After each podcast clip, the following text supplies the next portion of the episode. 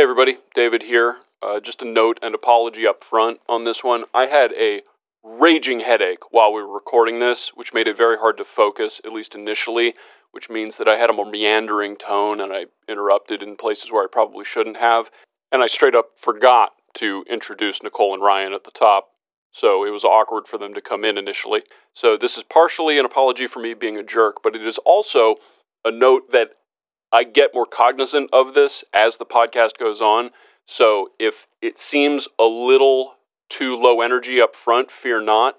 This conversation is actually extremely good, and I highly recommend it, despite the fact that I attempted as hard as I could, on accident, to screw it up, at least initially. Enjoy. Good morning, everyone. It's the Machination Log. It's a nice, low-key, low-energy, caked up in the non-drug sense. We got two movies that we're going to start out here. One of them you have certainly heard of, and one of them you may have heard of, depending on how old you are. Uh, we've got Sorry to Bother You, the twenty eighteen darling from Boots Riley, and what is it, eighty-nine? Is when? Yeah, this was at eighty-nine. Do the Right Thing came out? Yeah. It was the, like his second or third major motion Spike picture. Lee, Spike uh, Lee. Of uh, Black Klansman fame, which I don't think we're going to get to during Black History Month, but uh, we, we have what is supposed to be a much better representation of what he's capable of to begin with.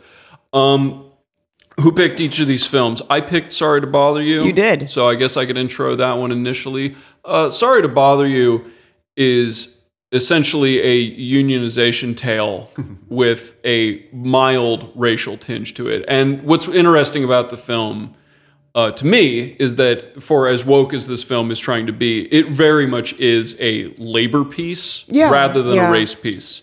Yeah. Um, and you can be distracted by the white voice thing into believing that this is a... And we're back. Yes. Yeah. Sorry about that. Weird, strange logistical hurdles. Um... So, yeah, so Sorry to Bother You only seems like it's about race because it's got the white voice thing going on. But see, I didn't identify, I actually identified with him more as a person of anxiety that just, you know, isn't great at jobs like I was than even the racial thing. Because, you know, we all have to put on our professional voice at work. Yeah, exactly. This isn't this isn't a uniquely black thing. And yeah. It's funny because they... the people that they choose to be the white voice in the film, David Cross and um, Patton Oswalt, Patton Oswalt. are a very specific kind of white guy. Oh yeah, they're not even terribly confident white guys. They're no. a very they're a very cavalry middle management kind of white guy.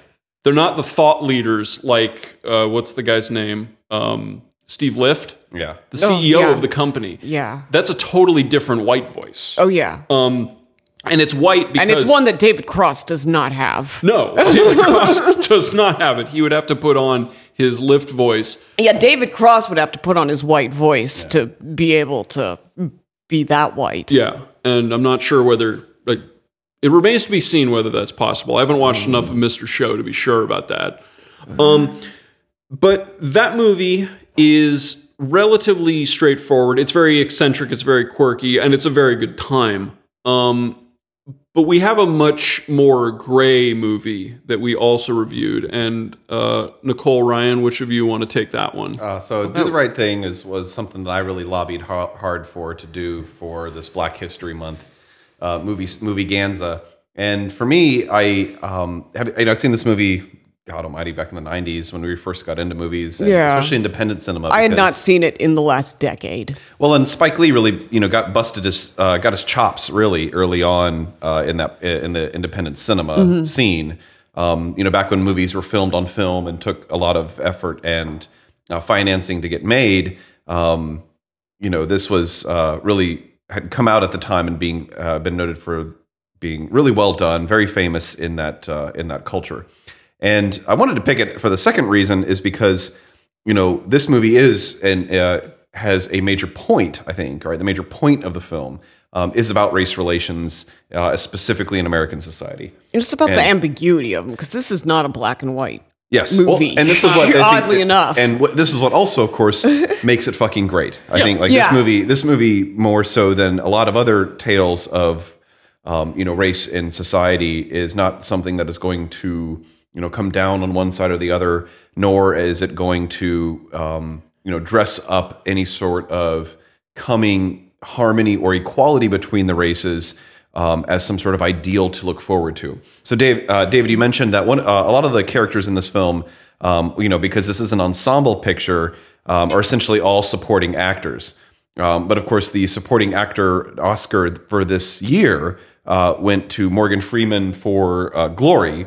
Uh, which is which is Denzel Washington. Washington. Denzel Washington for Glory, yeah. Uh, which is a movie about the ideals of racial harmony overcoming all. Uh, and how much more Hollywood can you get? Exactly. Yeah. How much more Tinseltown, how much more uh, made-up storytelling can you get than that idea as well?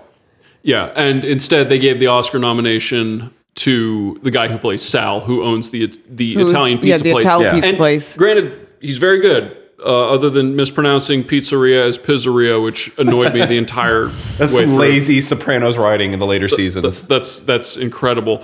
But the um, it, it where what's the right way to attack this? Um, we should probably try to lace through both of the films okay. a little bit. Okay, uh, I, on their yeah, own. Do we want? Yeah, I was going to say, do we want to break down plot, or it's it's going to be very confusing um, to keep going back? Let's and let's forth. do Sorry to Bother You okay. first. Um, this movie takes place in a couple of chunks. Yeah, uh, it, so it, it should be pretty easy in a, to get in through. An alternate reality in East Oakland, so we're we're sort of sci-fi, but not too far out there. We're just kind of, you know, it's it's Black Mirror-esque, yeah. in terms of its uh, distortion not, field not, on reality. Yeah, like not quite as far out as Idiocracy, but you know, equally as yeah. I mean, there's there's a company equally as like playful in its.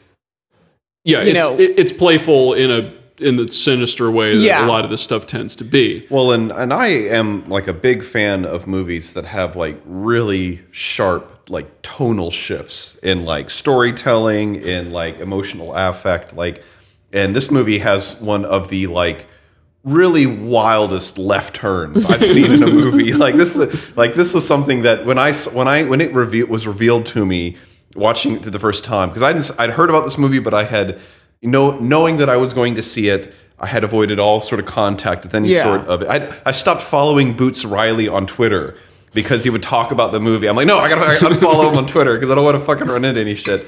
And by the time I was at the end of this movie, uh, uh, I was kind of flabbergasted. You know, I was like, what did, what the hell just happened? What went on? Um, was that full-on equine dick in the film? Unblurred, indeed it was. It was. Right? Oh, like, yeah. n- we're going for it, you know. And we crossed that barrier three or four years ago. Yes, but it's with this all one, is permitted. Yeah, but with this one, full prosthesis, not blurred, middle of frame, large screen. Here we go, H D film. Yes. Yep. We're here, and I think that it was it. Like to me, I fucking really enjoyed it. Right? Like I really, it was fun. I really dug it.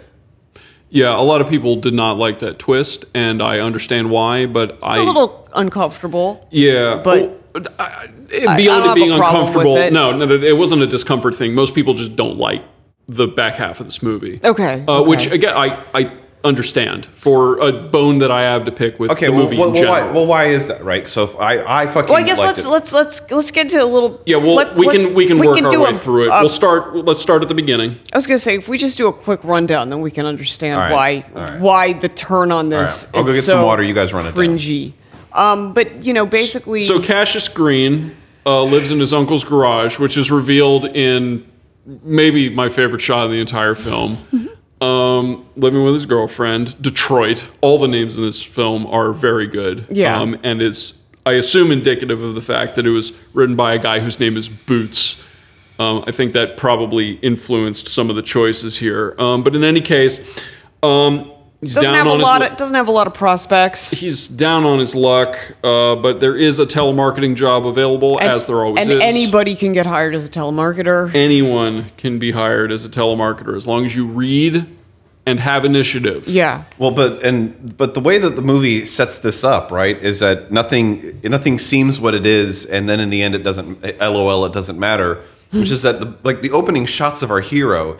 Is the, a close-up of, of Cassius Green, the character, um, clutching an Employee of the Month uh, plaque. plaque and then brings into screen a like trophy he won in high school or some shit, right? Like, but like both of these to were a fa- job interview. Yeah, but yeah. both of these were fabricated because he was yeah, neither employed won, the month were, nor won a trophy. But just the fact that he brought those showed that he had enough initiative to you, be a you got, telemarketer. You got what it takes, you kid. You can read. Yeah. And you can read and you can lie. Welcome to the world of online marketing. So anyway, so then they're in the boiler room. They're doing their telemarketing job. Yeah, Cassius starts having some mild success when he adopts a more white voice. Well, they, that that comes that that's part two yeah. of this. Before that happens, uh, there's the beginning of unionization. Uh, Cash has a handful of coworkers, including a uh, a guy named Squeeze, who um, it's basically like a plant. He, what that's what Scabs would call him. Um, yeah, yeah. He is the union organizer for Regal View. Um, Regal View is a shitty company like every other, and most of the office politics that go on in this film, other than the manager who introduces us to the company itself, um, are the same d- shitty, toxic people that everyone is familiar with from office work and from office shows. Yeah. Um, these, office movies. Yeah. These are all the same stereotypes. Yeah. Um, from all over the place. My favorite is the um, is like the the the manager they bring, like the assistant manager they bring, the the, the, the floor office manager, ma- the office manager, yeah. who's uh, this woman is so cringe-worthy, you know, in her um, you know, in her like. playing to the fact that like there's like togetherness and care. No, but this is and, but this is real life. Like oh that's my God. these but, people but exist. Not to them, right? Like yeah. th- like that's the problem is that like they they always want you to like buy the bill of goods that this is like a family, right? That we're mm-hmm. a work family and that yeah. we're here to be together. And, cheers for peers. Yeah. and but like once again you talked about just like something that captures like the feel or the tone that you've experienced in the kind of like a bunch of people who are like in a miserable America. job and are all mostly desperate because they don't make enough money to do anything and don't have many other prospects. And the workplace culture you have to like accept. I mean, because you can't you can't reject it. No, right? Like outright, you can't you can't do that. You're not allowed. No, you have to like absorb it and at least pretend to buy into because it. Because right? you do at some point need what they're. You need the money. Offering. You need the money. You, you need the money, and also it will drive you crazy one way or the other. It's just a que- it's a question of the kind of psychosis you prefer, uh, because you can either buy it hook, line, and sinker the way that she does, yeah, or you can attempt to stand up to it, but standing up on your own does not work. Which is why we the need, unions come in. We need in. some organizers, um, organizing. And that begins, but before it can get too far.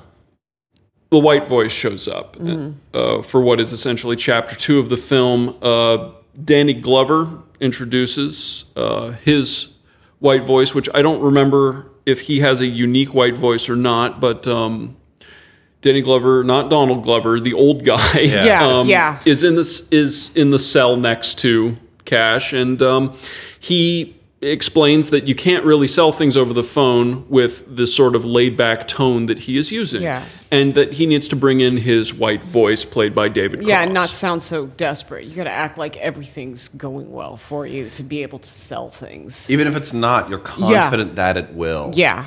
And what's what, again, is a little strange about this, especially given the way that it is named, it would seem obvious that this is a color-coded phenomenon. But no, nothing about this is a color-coded phenomenon. No, it's not. This is this is general, like, having to deal with the workplace phenomenon. Like, this crosses, like, I mean, this crosses over for everybody. And anyone in that building this is, is like putting mer- on this a is, face. This mm-hmm. is meritocracy at its, you know... And, and the way they visualize it's not, that it's is... It's not a race issue. They'll hire anyone. The, the, the way they visualize this in the movie is quite good. Um, whenever Cash makes a call...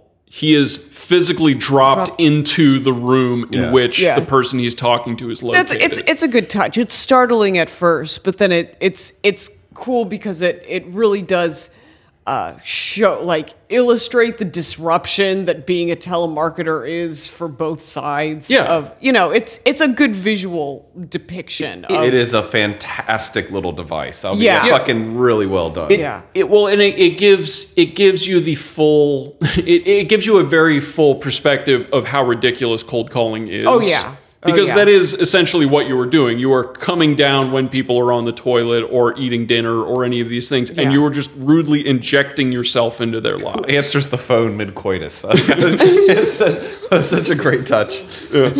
um, but it turns out uh, Cash is pretty good at the white voice, and uh, he is brought into the Power Collar group, which... Yes. Um, occupies the remainder of the building yeah, up a yeah. very so, nice elevator. So like all the all the underlings in the basement are working on unionization, and you know Cassius essentially gets a promotion right in the middle of everybody's big step t to like uh, go on strike.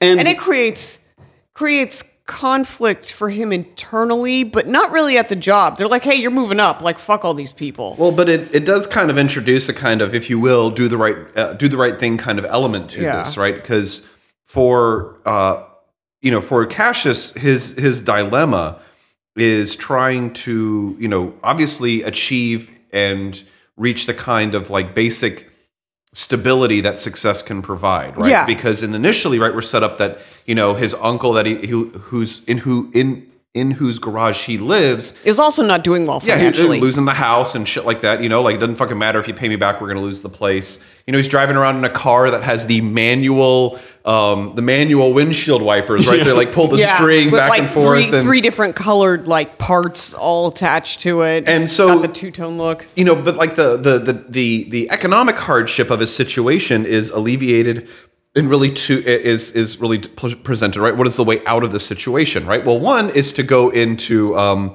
oh god, what's the slave company?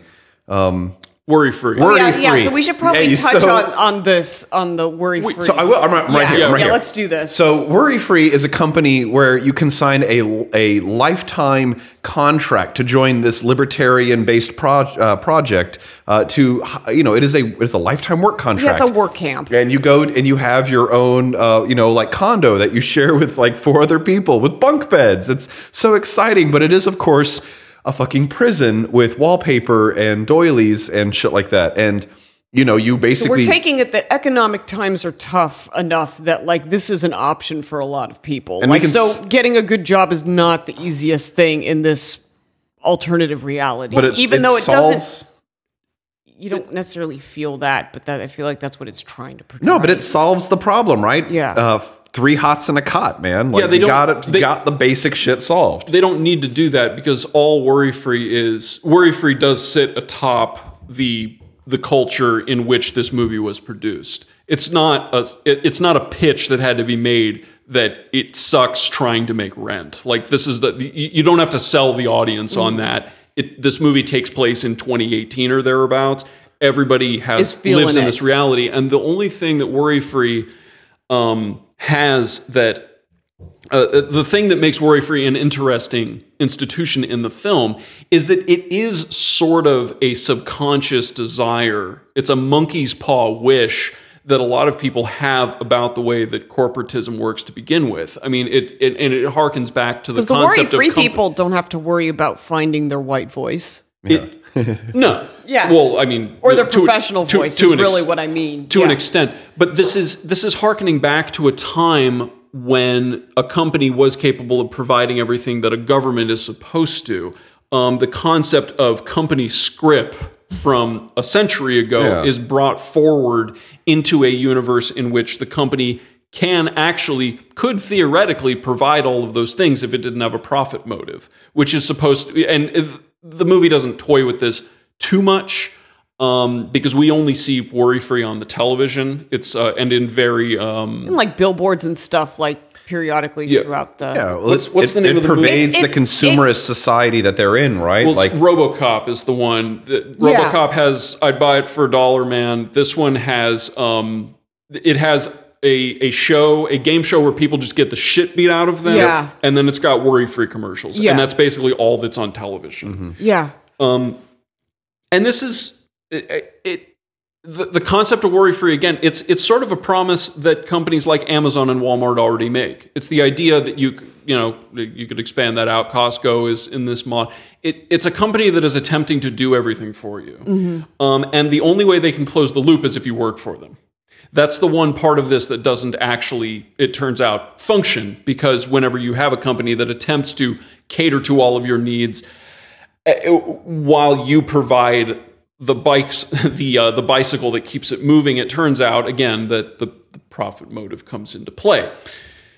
The movie doesn't toy with this very much, again, because uh, Cassius is too busy becoming a power caller.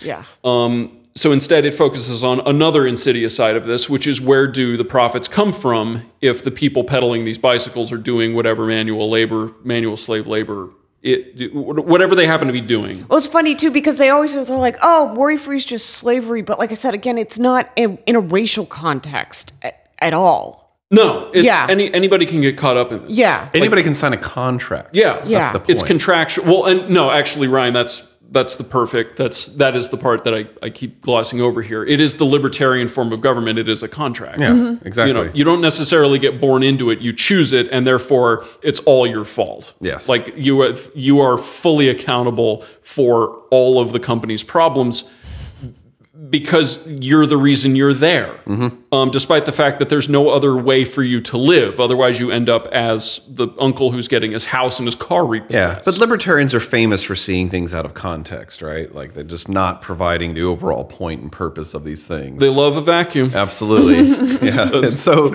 so for, you know, for Cassius's character, right? Like what kind of grounds him as, in, as, you know, he moves through the, the Regal View uh, system is this constant interplay between him and Detroit, right? And Detroit kind of is there to remind Cassius of who he was. Yeah, who, who yeah, well, yeah, who he was, who he is, or something like that. But yeah. then also too, right, the idea of knowing what is right and doing that, even if it doesn't mean you enjoy the success that's that doing something, you know, make morally questionable Actually, can provide because you. Because Detroit is also, I mean, Detroit has her artist gig, but she's also working at Regal View on the side for a few extra. Yeah, bucks. She comes in and brings yeah. it, brings in as well. And then, but at the same time, it's, you know, she joins the picket lines, right? Like she is there fighting for change within that system and joins, and, and joins that struggle, which because of Regal View's connection to, uh,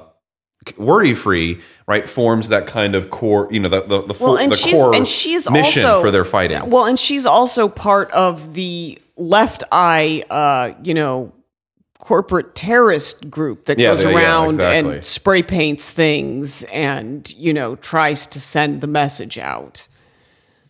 It, I guess, does it, does her character actually change over the course of this film? Because she's definitely supposed to be the rock for at least part of it. She is she is the anchor of morality for Cash in the background. But there's a point where she is where she is doing a art exhibition. Yeah. Using her own white voice. Well, yeah, that's what I mean. So I mean she she doesn't change that much, but there is a, a, a there is a small amount of hypocrisy, as there is, because everyone's need The, everyone's got to put their white voice on at some point to fucking get by. Uh, I'm just, I'm, I'm trying to, I'm trying to remember exactly what she goes through. It, it, her character may largely be static in that way. I think the white voice only shows up in the one scene. Mm-hmm. I don't think she uses it in any other scene. No, it's only when she's at the gallery trying to either sell her paintings to rich people or, you know, doing her performance art, which is all the same scene. Um, yeah. That's the only time she does use her white voice.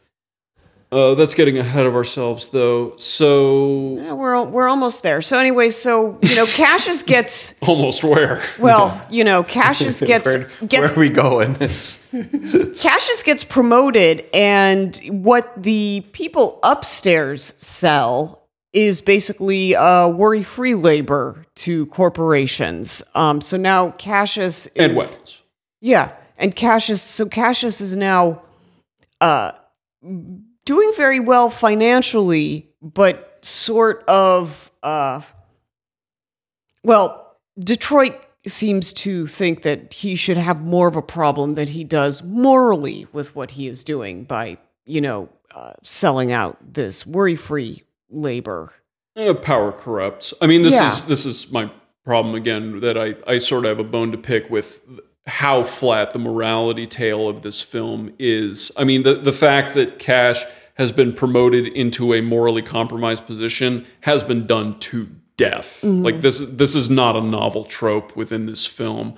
Um, the one that is novel uh, happens in the house party. Yes. Which is where this movie takes a turn, which, again, Ryan, you you seem to have enjoyed pretty thoroughly. So he um, Cassius is doing so well at, uh, at being a power caller. Which what are the power? By the way, what do the power callers do? They convince people to use worry-free labor. Yeah. All right. So he does so well at this that he gets invited by the other uh, the other black uh, call uh, salesperson. Uh, to the party, uh, who is uh, Lift? Steve Lift is his name, or yeah, the, he's like basically the Steve yeah, a, Jobs or the Bezos yeah. of this he's, alternate. No, he's yeah. the Jack Dorsey. Yeah, okay. yeah exactly. he oh, is. God. He is exactly that guy. Okay. So they bring. Uh, so he goes to a, this big soiree party at his place, and it is the typical kind of bizarre upper crust elitist kind of mindset that goes through this. It's like vapid um, and wasteful. The, and yeah, absolutely. The only time, um, the only time he's um, the novelty. He's like the novel black person yeah. there, and there's a good rap scene that plays out on that. He um his uh his men- his mentor right the the other black uh, power caller. Uh, who's, by the way, we can't give him a name because he they bleep his name out. Yeah. right. Like That's not only correct. does he know he's like oh, white voices only. You know, like yeah. Um, so he only speaks in it. He only ever hear him in a white voice, except for one moment, and it's kind of key when that one moment comes, right? Because um, Cassius is there after this rap scene when he has to kind of degrade himself by performing this like rap. This it's really, this, yeah, really, really great it's, scene. It's a great um, scene, but he has to do this rap for the guests that Steve Lift is like, "You're black, of course you can do this," and like, you know, so it, it devolves from there. But then because um, Cassius, Cassius is very emo, and he's not.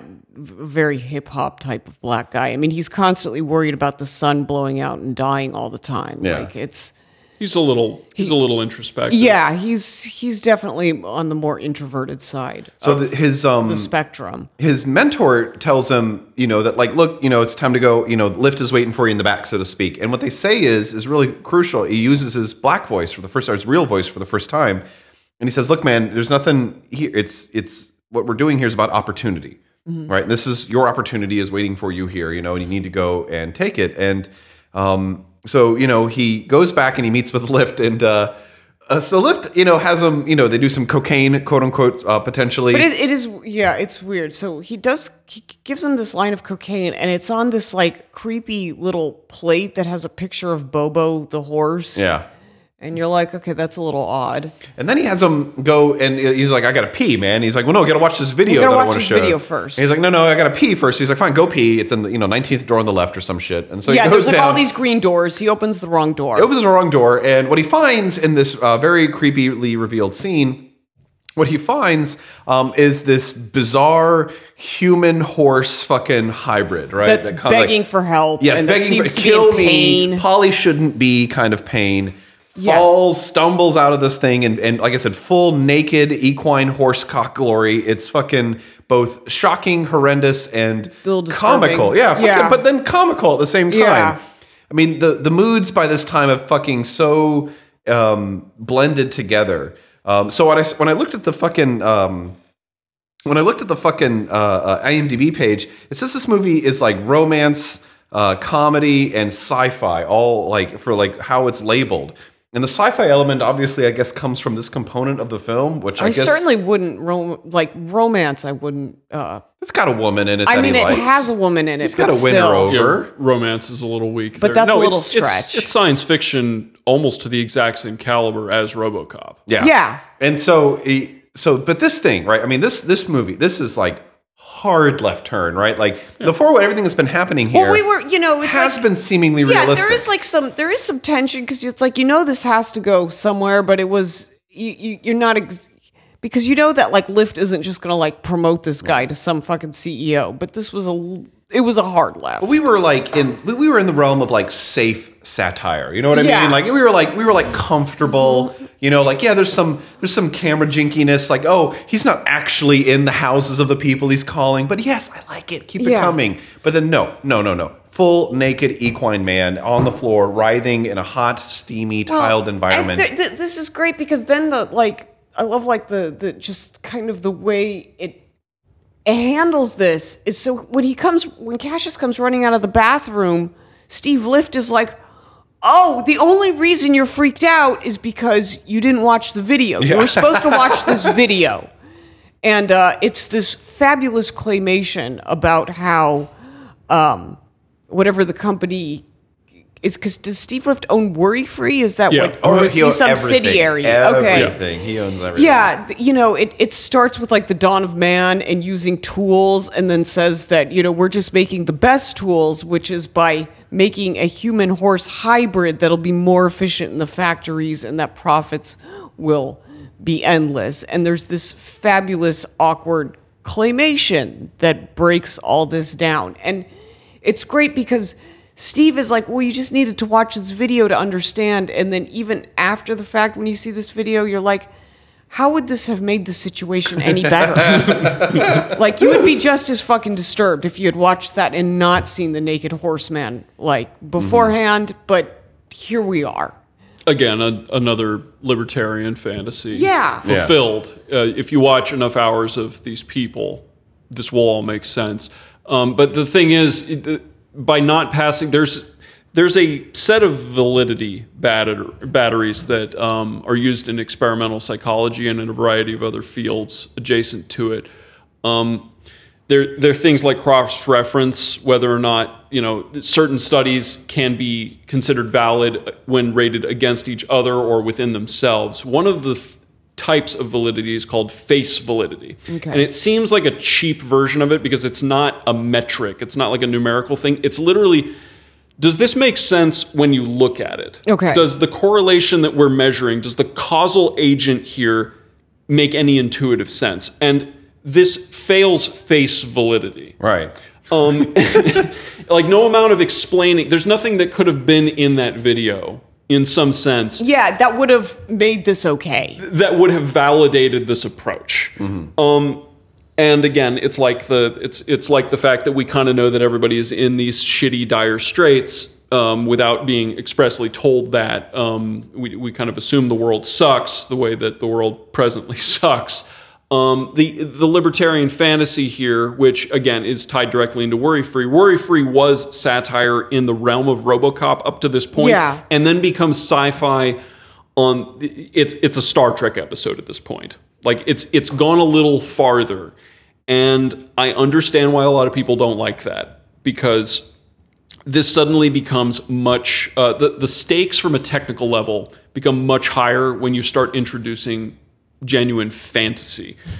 Um, it took us a long time, credit where credit's due, to put out superhero movies that felt like they were at the speed they needed to be for the kind of plots they were trying to construct. I mean, you can argue that no one should be making hours that are two and a half going on three. Um, when, when you're putting together a fantasy movie with thirty-five characters, but if you're going to do that, you need to be very, very quick about the timing. Because if you try to just sit in a superhero world, it unravels. It unravels on you because it doesn't it doesn't actually work. Mm. Physics are being suspended. And the longer you have to sit and stew in a puddle of suspended disbelief, the more, the more likely you, you are to, you, yeah. the illusion's going to break. Yeah. The white voice thing was not that. The white voice thing is literally it's it's like a dramatization of a real phenomenon. Mm-hmm. Like, I have a white voice. Mm-hmm. Um that I accidentally use by default. I'm sort of backwards for most people. I have to try to sound more natural. But in any case, that ends up being, if if I were to be, um, if I were to be portrayed in this film, uh, they would have to pick someone who has an actual expression for me to for yeah. me to be there, um, and they would dub me over in the same way, and it would be as unconvincing as it is in this film. But despite the fact that that's obviously fantastical, everybody knows what they're getting at when they do that. Mm-hmm. The horse thing, we don't know. We don't no. know what this actually is. We know it's a surrogate for the horse and Animal Farm for all intents and purposes. Um, but we don't really know what to make of that. We don't really know what the horses can do. And the movie doesn't have time to explain no, it. No, no. Um, so... And it's also vague as whether, you know, because... Now, this, in the true libertarian sense, of course, you know, Steve is like, oh, no, well, this is all consensual. Like, you know, they're they're not just like forcing, you know, like these people signed a contract for this. And that's in fact what he wants Cassius to do, because he wants to plant Cassius as the M L K of the Equisapiens, so that he has like an inside man in case they rebel. Well, he wants his own plant, right? Yeah. Like, it's like what he wants. But he, you know, so. But he acts like this is all above board. Like he would never, he, you know, he, he would never force Cassius into this without him signing the contract. Yes. Like I said, it's all, this is all very li- libertarian and it's contractual agreements. Um, you know, but of course Cassius is still concerned about this because he just did that line of coke off that weird fucking horse saucer. And in this claymation movie, they show that uh, the way to give the people the horse catalyst is through what looks like a line of coke. So, yes. um, you know, we're we're that's basically left on the table. You know, Steve Lift is like, "Oh no, it's cool. You have you don't have to agree to this now. Just think about this." Yeah. And he gives him a little note that says he'll pay you like a hundred million dollars yeah, for five that, years of service. I think it's literally. Yeah, you know, but million. Go sleep on it. Yeah. You know, like I'm not forcing anyone into anything. No, no one's forcing anyone no. into any of this stuff. Although they are in the background. Um, attempting to build a counterinsurrection force. Yeah. Like, they're they're planning. They're doing a whole lot of planning for something, for something that that's is, voluntary. something that's yeah. voluntary on its face. Um, but from here, again, the movie... I don't it actually know. wraps up pretty quick after this, too. Well, and I, I said when this um, when this reveal happened, my immediate first thought was like, they got a half an hour left. Yeah. I don't know what they're going to do with this because they've just, they've introduced so many questions lore wise that this movie is just not at a pace to handle. And they just, they don't, yeah. they, they don't address it. Um, the one thing that uh, frustrates me in this, um, I'm not as frustrated with it as most people seem to be, um, including literally everyone I know who talked to me about, not specifically about the endings. Oh, see, I details, didn't read any of the reviews. I just, I know that people don't like it. Okay. Um, but there is a throwaway thing that I wish had been more of a focal point of the film in its entirety, which is that Cash tries to get the word out mm-hmm. about the Equisapiens. Yeah. And it turns out that in a world that is driven as much by profits as this one is, in a in a world that is as devoid of an, a moral center as this one, it's actually a good thing when it leaks. And this is a topic that is not toyed with enough in any movie. There's an idea that sunlight is the best disinfectant. Okay. That permeates a lot of films, and part of this is our reverence for journalism um, coming through. But it's the idea that these that these are secrets the companies are holding that would ruin them should they get out, when it turns out people have this perverse reverence for the efficiency of business mm-hmm. that completely counteracts that. Yeah. I mean, the fact that we know all of the devious, insane things that banks get up to, that military... Like, we know the military-industrial complex exists. There's this profound reverence for how effective it is. Yeah. Um, that keeps it, even when we learn all of the things. I mean, what um, a a perverse, weird version of this is playing out right now in the uh, in Congress uh, with Elliot Abrams, who is being sent back to the only part of the world he's ever known and loved, Latin America, where uh, he's responsible for a hell of a lot of war crimes. But he knows what he's doing. So we're going to send him back to Venezuela to uh, see what he can do down there, uh, despite his again, almost spotless track record of lying to Congress and supporting insurrectionary forces that are just awful. But he's our guy. He's our guy, and we know he can do it. And that's all we need. Worry Free is this mega conglomerate, and they've just demonstrated that they can do something profoundly evil. No one is in an immediate position to stop them. So let's tag along. So it's good. It's good for everybody. Yeah. yeah so and the I, movie doesn't. The, the movie doesn't play with that. And I was frustrated with that. Like it's it's literally tossed off for a laugh. And yeah, well, I was because kind of frustrated it, it, it's by that. Funny because it's the way all this wraps up. It you know it kind of downgrades because of course you know Cassius is in this precarious situation. He's going to divulge all this. He thinks he goes on the show where they kick him and fucking humiliate him and make him go in a pile of shit before they'll play his video to release this, you know, d- he'll show his Equisapien video. Um, you know, and of course, like like you said, this is all positive for the company. So the company is good, but he's still, he still has his sorry to bother you stuff. So he goes back to the ranks, and we're going to fucking go back to the unionizers because, you know, morally he can't stand up for this. Even though, I mean, at the end of the day, it doesn't fucking matter. Like, it doesn't matter that... It, it, uh, it gets weird. Yeah. It gets very weird. Yeah. So this is why I like the film, you know, because it doesn't feel it has to... It doesn't feel it has to balance out the other side of the scales, which is which would be like, where morally do these things fit in? How do they resolve in the plot? Like, are they people? I like no, no. The, like this is like the fucking starkness of what happened in this, the plot wise in this film. Um, because once I always, as I like to joke, right? Cinema is amazing because anything can happen.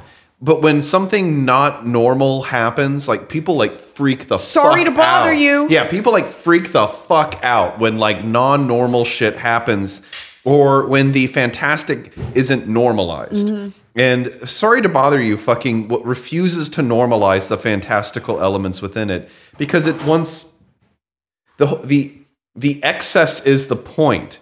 Right, the same way that so much of the, of the excess in our society is simply because, like, well, it should be allowed to exist because, you know, if someone can make it happen, then it should be allowed to happen. And they can dream it, they can do that's it. That's the thing, man. The, the, the, We're what, not going to fucking stop them. It's it's really telling when people ask, why don't I like this film, and yet why do I accept the way the the the, the society that we that these critiques and this film is based off of, right? Like, people just blithely accept the fucking fan. The the just absurd levels of fucking um, hedonism, of fucking viciousness in yeah. our society, well, and without without question. And then this film comes along and it says, like, let's just tweak this up a little bit. And people are like, whoa, whoa, whoa, whoa, whoa, whoa. Well, like, I don't the, like this the, at all. Whatever the yoon kid, the Asian Union organizer. Squeeze. Squeeze. Is, is, it, is he the one who says that, you know, like, when people see behavior that makes them uncomfortable and they can't do anything about it, they just like learn to accept it as normal? Yeah. And that's basically what, you know, ultimately, you know, ends up happening when he releases this Equisapien video is, you know, most people are just going to assimilate and as this is going to become their new normal. Like, they're just going to fucking deal with it. But he doesn't like, he doesn't have to like, there's no rousing speech. There's no like necessary nature to like, you know, like, how do they get out of this? Easy. They just let loose the Equisapiens, all right? Like, they fucking like, somehow break into the fucking place yes. and let the Equisapiens yeah, out. And is, yeah. it, is it is it ham-handed? Yes. Okay. Is the is the fucking plot device that allows this to happen not like gone into in great detail and made a point of how the no, they just fucking punch in some numbers and let them loose and fucking havoc yeah, reigns. Yeah, because basically our, our wrap up, our big final fight is that he joins the unionizers. They're actually going to stop somebody from going in that building that day. So they have their big thing. And part of this is to get the Equisapiens on board because obviously they're fucking angry about shit. Um, yeah, so then there's a big riot at the end of this, and the Equisapiens come and save the day. Yes. It's a little bit out of left field, but you're like, okay, yeah, that's great, sure. Yep. And then he goes back to his to the house, seemingly in a better situation now, living with the, uh, Detroit in the garage that has been upgraded. Yeah, uh, but then then he has some horrible pain right at the very end of the movie, and his nostrils start getting bigger. Yes, and he so becomes maybe, yep, his own yeah. Equisapien. Yeah, and then there's just a small clip after the credits, or after the credits already start rolling, that show Cassius as an Equisapien with the rest of the Equisapiens that he had let loose going uh, to attack Steve Lift. Yep. Yeah. Roll credits. Roll credits. Well, credits have already actually been rolling since this scene Roll more happened. credits. Yeah. yeah. Additional credit. Yeah, it's... Yeah, and they- you're just like, whoa, like that, it, like I said, so it covers like a lot... in not very good depth, like all in the last thirty minutes. And to give it some slack, I mean, what what is the happy ending? Once you've introduced There's no the happy horses, ending, yeah. What, once you have mutated the nature of labor in such a basic way, I mean, they clearly are going to kill Steve Lift, but I mean, even though that is obviously not a perfect solution, it's a many-headed hydra. I mean, what what is the perfect solution? What is the Hollywood ending to this film? Doesn't pretend to understand it. Doesn't, yeah, doesn't, there doesn't is, have, yeah. They're fucking Equisapiens. You know, like there is no answer to that that would anyone would accept. Yeah, there is no. Well, there there's no clean. I mean, if we no wanted to make this less awkward, we could have you know assumed that Steve Lift was uh, you know, honest and his not forcing anyone to do it. And then that line was actually cocaine, like he told him. But, you know, like, we know that Steve Lift is a psychopath. We just don't know how much of one to like that very By the end, end, we know. Yeah. Yeah, he earns his death in the yeah. end, which is fine. Like, that's the thing. Like, I don't, I don't know what... Because there are so few movies made with that, that strike this kind of originality to me, right? Like this is one of the like one of the more more original films I've well, seen. I found it fun. There was some really just yeah, there was some really fun stuff in this. And for people who like who want different movies, who want things that are different, who want things that try new things, right? Like going to see this movie and coming out with like, well, actually, there were some pretty frustrating. Fuck off, right? Like like. Well, don't, don't, don't, let's not like get too heavy handed on this, on this film that first off, I think knows the broad critique it wants to make, fucking satirizes corporate consumerist culture to the be- to one of the best degrees. I mean, this, you talk, you keep mentioning Robocop and Robocop, you know, fails if anything, because it is a little bit too realistic, right? Like it sneaks yeah. in its satire underneath the back door. This film just opens the trunk and starts giving it to you wholesale, right? Like it's not going to stop. And from that perspective, too, I like it the fact that the film kind of fucking slams on the gas pedal for the last half of the movie and says, we started this ride, we are fucking ending it. Well, the scary part about drawing that specific analogy, though I, I do think RoboCop is in many ways the perfect parallel from another era to this film, is that RoboCop only does... Um, seem realistic now because it's thirty years later. Right. Oh, I mean, uh, dude, I'd be fucking frightening if we watch back. Watch Sorry to Bother You after thirty years and look, have the same perspective as I, RoboCop. That'd I, be... The odds that there would be a company store-style commune in thirty years are extremely high. That's yeah, I saw some meme about, you know, when I'm living in my Amazon-issued nursing home and, like, using my Juul e-cig or something. And I was like, oh, God. Amazon wants future. to get into the school business. Yeah. I mean, they, they want to do this. Oh, God. It is war. And RoboCop is, I mean, to quote my dad's favorite line from the thing, I had a thirty-year contract with parts. Basically, you take mm-hmm. that line and you extrapolate it into a movie. Yeah. And that's what RoboCop oh, is. Yeah. Um, yeah. I'm I don't, not. I'm not feeling good. All of a sudden, yeah. I've got a bad. I feel sick. And Squeeze gives the same line that epitomizes what happens in "Sorry to Bother You." The the crushing acceptance. Um, oh, it's shit. It's what you are forced to kowtow to. I have a lot of I have a lot of technical nits to pick with the film, which I won't go into on the basis that. A, I would definitely need to take better notes to be sure that I'm not missing something. But B, it, it's Boots Riley's first film, and for a first film, it's a very, very good. Yeah, movie. I thought it was. I thought it was a pretty good effort for a first time. No, that's the broad strokes movie. Getting down into the weeds and the nitty gritty and the thing doesn't. I don't know how many lessons are to be learned from that. And it, in the in the end, it like. You know, just like open up your pu- pupils a little bit here. It's like, let this thing come in and let the big, let the big and broad strokes hit you. Right. Cause there's not, uh, it's not to say that the movie lacks depth, but that the main enjoyment of the thing, I think just comes from its overarching, overarching point.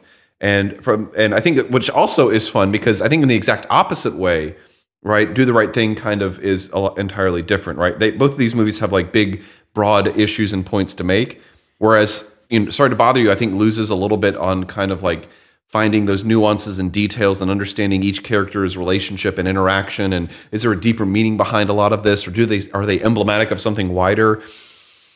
Sorry to Bother You kind of loses that a little bit, right? Yeah. But but Do the Right Thing does not. So are we transitioning? Yeah, but we're going to take a break first. I was going to say, yeah, let's take a little break. The only, only frustrating thing is that um, apparently she filmed this in one day. It took her eight hours of dancing to film all these sequences. Oh, wow. And uh, secondarily, um, she's also upset because the reason her face are not uh, her face is not in the scene where he's rubbing ice on her uh, breasts is because she was crying because she he made her do it. So get that going for you. So, cool. So so they're... professional relationship was as awkward as... Yes, it does seem strained. Yeah. As, as like, the relationship in the movie. It does seem like so.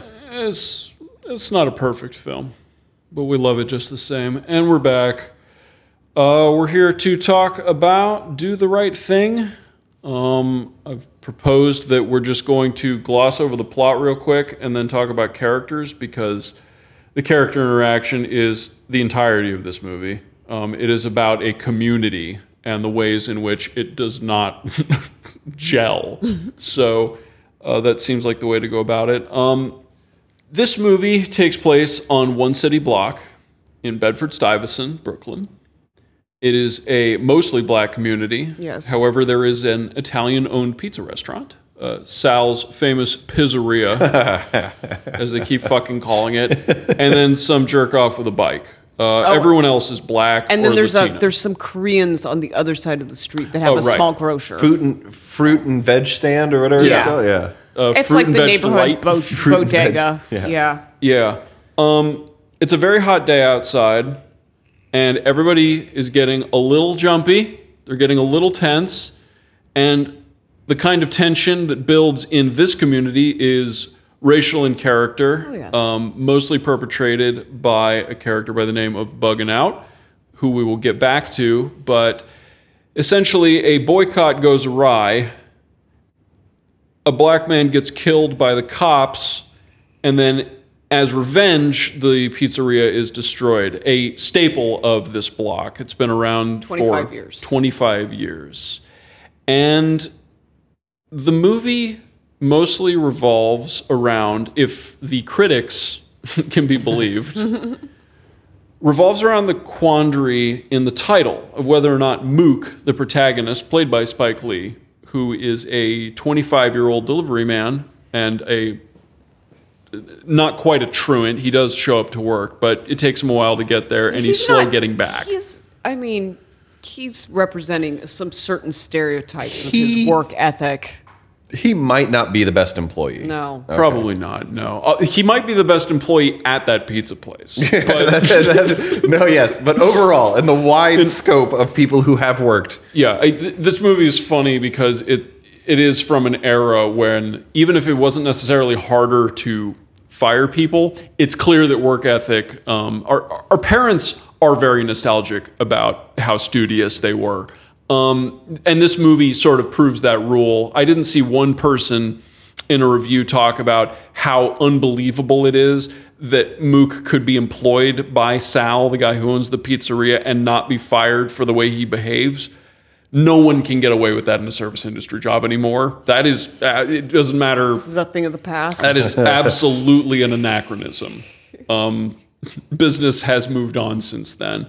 Um, but that's getting ahead of ourselves. So I kind of want to start with Sal.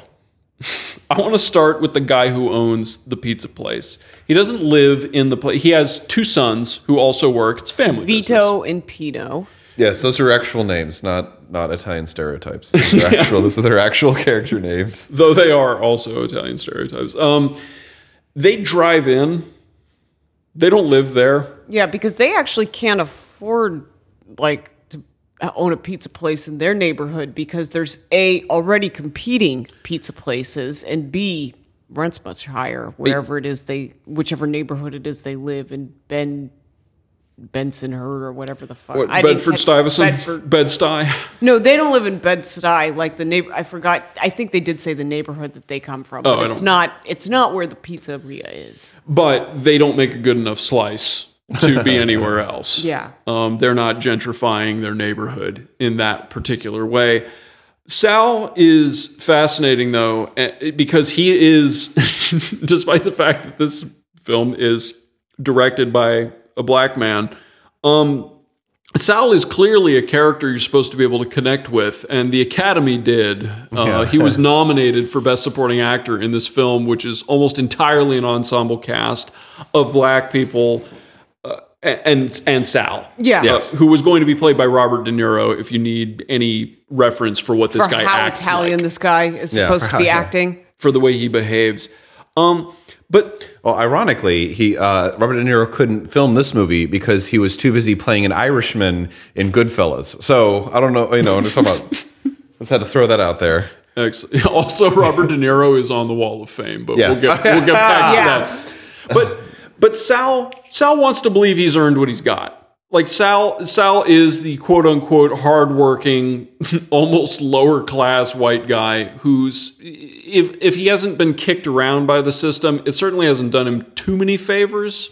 Like no one's burned down his pizzeria yeah, over the course of twenty-five years. Um, he seems to he seems to make a profit. He seems to be able to pay his employees. Yeah. Like he doesn't he doesn't do all that much under the table business. Um, I mean, he's not rolling, but he's making a living. But he's also the reason why Radio Rahim gets killed. Mm-hmm. uh, Radio Rahim being one of the many, many colorful characters in this film. Uh, Radio Rahim is the kind of person who scares most other people for good reason because he's a little unpredictable. Mm-hmm. Um, he walks around with a giant boombox, motherfucking ghetto blaster. Yes, he only plays Public Enemy. He only plays one song on one track. He plays one track on one tape. Uh, fight the power, and um, he is. It's what speaks to him. Yes. Yeah, it's a good song, and he's big, and he's got a really unexpressive face, and he talks emphatically when he does. But he doesn't talk much. No, he doesn't talk much. And uh, when we do see him, we're in this like wide, almost fish fisheye angle, which gives him a very like uh, yeah. Cameras look. Important. Cameras placed downward, looking yeah, up looking at him up in a lot of him. scenes yeah. when he's communicating directly with people. No one's taller than Radio Rahim. Yeah, in the film, absolutely. Like, no one's taller than him. The camera has to look up at him.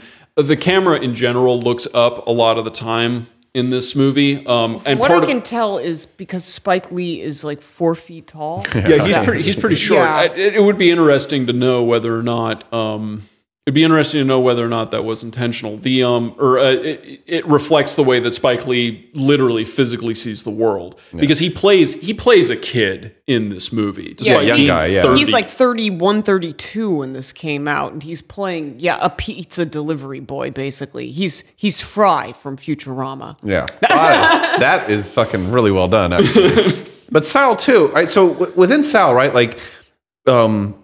So I think part of what I just, I'm going to make a broad point and then we'll bring it back to Sal. Yeah. Um, why I fucking love this movie is that it is not overly moralistic. It is not clear cut. It allows so much of what the, you know, quote unquote, this movie is about, right? The larger things that are being addressed in this film, right? This film relies and has a certain ambiguity in the way that it presents itself. And while a lot of times ambiguity, especially within a plot, for example, we could argue like within Sorry to Bother You, right? Like a lot of time ambiguity is a way to get out of a difficult device, a difficult situation you've gotten yourself into in filmmaking, right? Like, you know, we can just kind of skirt our way around this and, you know, avoid this problem. You'd be what, like, oh, it's artsy. We yeah. don't know how it ends. But what is so well done about this film is that the complexity of, you know, race relations in general, the complexity of the ways in which it allows each character its own space and their own story to kind of come through, right? Sometimes the character will tell us their story directly, almost directly into the camera. Other times they will uh, reveal it or talk to other characters and revealing, you know, what got, what brought them to this neighborhood on this day. Um, but the ambiguity comes from the fucking complexity of the, uh, first off, the, the ending dynamic and situation of the film, but also the fucking wider difficulties of the fact that I find that this, these are very human portrayals. Uh, the characters in this film are some of the most humanist and human-like people I have What's seen. It mean? They, in go, they go from being likable to unlikable to oh likable. They go back and forth because like they're constantly doing some stuff that works and some stuff that you're like, what the fuck is wrong with you? And so Sal, like, just I mean, all and this movie takes place all over the course of like a single day. Yes, and so Sal, as we see him, he is. You know, uh, his sons run the pizza parlor with him, and he kind of operates along this line of like, look, let's go along to get along, There's a right? Clear like patriarchy too, in like the way yeah. Well, he's the boss, yeah. but he's not he's not overbearing, right? If anything, he's a little bit he's a little bit he lacks a little bit too much. Gui- he lacks the right amount of guidance, right? His kids are constantly fighting between each other. They're constantly giving Mookie shit. Mookie's like, fuck off, man. Like, everything's well, fine. Well, it all goes and, down. Like, you know, Sal says something to. Uh, Pino. Pino. Pino then tells fucking Vito to do it, and then Vito is like the end of the line, so he either tells Mookie to do it or tells him to go fuck off, or they end up hiring a homeless person to do it because like everything just kind of rolls down. Well, in Sal though, he feels I mean he's not he's not portrayed as someone that has like a chip on his shoulder or that it, like is upset with his station and where he's where he's at as well, right? Like I think initially, right, like there's some fucking there is a I find Sal to be a fairly positive influence on the yeah. dynamics that are happening around him, which of course sets us up for later when he fucking loses it. Yeah. yeah. Right? Like, he fucking loses it. And I think that's the fucking core thing to kind of get across from it. When he loses it, it is a rather striking moment in the film. Well, and the way that he loses it is, it is a response to an environment that has changed around him. Mm-hmm. And it, again, it's it it's weird that Sal is supposed to be a sympathetic character in a film where it, Spike Lee had all the he, he had all the leeway necessary to turn Sal into an absolute caricature. He could have done that, um, and this movie would have just fallen into the dustbin like any other film that is about getting one over on the powers that be, on the but, man. But but Sal Sal is such a sad representation of the powers that be. Like, mm-hmm. he he is a profitable pizza place in a rapidly anti-gentrifying area, and he doesn't like. He's he's fine with that as long as no one bothers him. Mm-hmm. He drives his car in. He doesn't have to live in the neighborhood. He works in the pizza place. He drives home. As long as no one's blaring Public Enemy mm-hmm. or complaining about his wall of fame, fame. he's fine. Yeah. He'll put up with Mook's bullshit. He'll put up with his son's bullshit.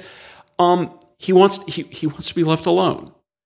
And like all middle-aged men yeah. who've been working hard their whole lives want to. Mm-hmm. Yeah, he's got extreme suburbanite fever. Yeah. Um, and the thing is, he can't he can't be blamed for that, but he is in the way. Like, yeah. he is a point of friction. Absolutely. Just by existing. Yeah. Well, then it's that it's that bizarre mix of, like, you know, entitlement entitlement that, like, allows someone to say, like, look, you know, I'm I'm not part of the problem, therefore I'm not going to do anything to solve it, right? Like, this is like... therefore, you ha- I must be part of the yeah, solution. Exactly. Therefore, yeah, yeah therefore, I'm good. Or, or maybe you're wrong. Have you ever thought of that? You know, like, that kind of bullshit that you get from people is is what Sal, I think, best represents. And there's a kind of fucking... You know, obviously, like, I just... I.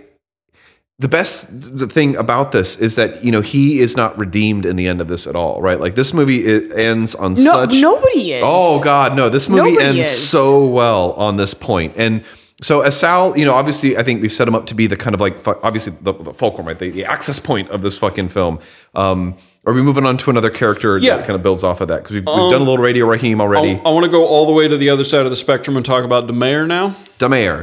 Uh, probably my favorite character. Yeah, he's like the homeless drunk that wanders the streets. Mm-hmm. Yeah, he, they have a town drunk. They yeah. have a block drunk. And uh, he it's is the mayor. mayor. He is an incredibly charismatic figure.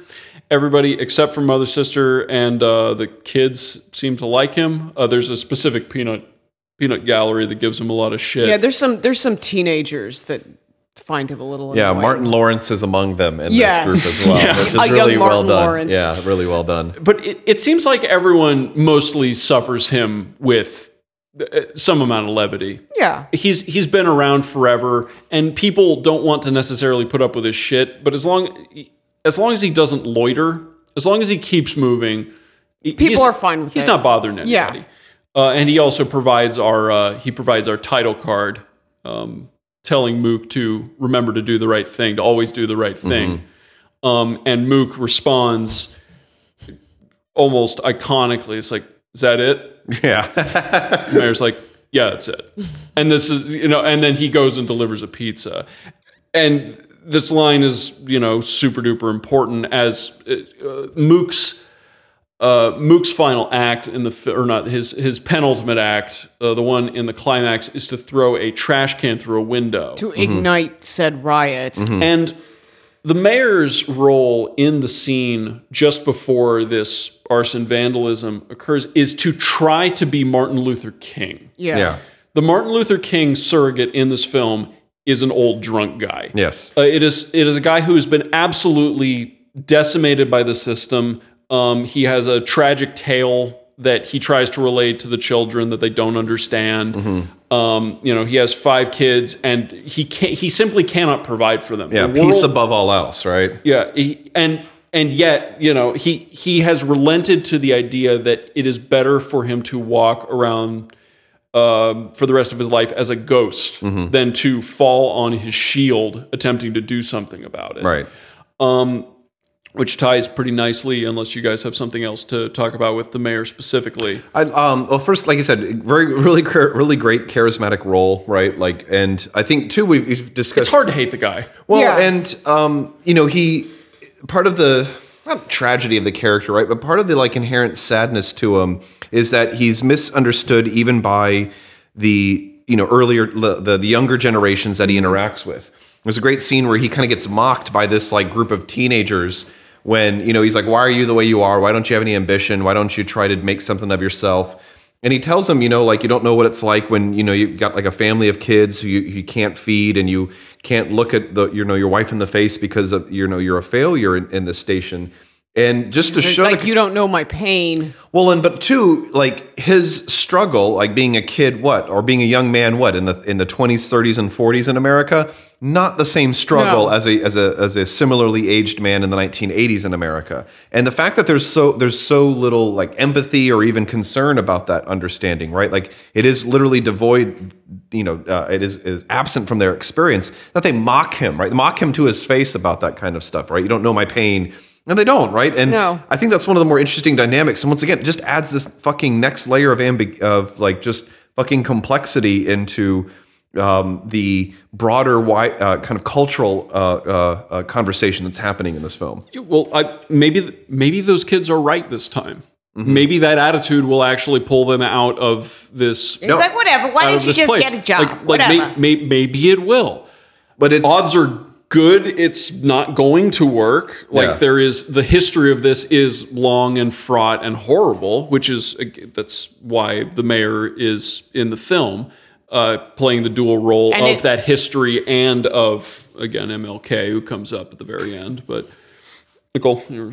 oh, I was just gonna say, and you know, if we if we just move out to uh, Sorry to Bother You, you know, the job market doesn't get better in the future necessarily yeah, yeah, yeah. either. Yeah. No one could have predicted. Yeah. No, who could have seen it coming?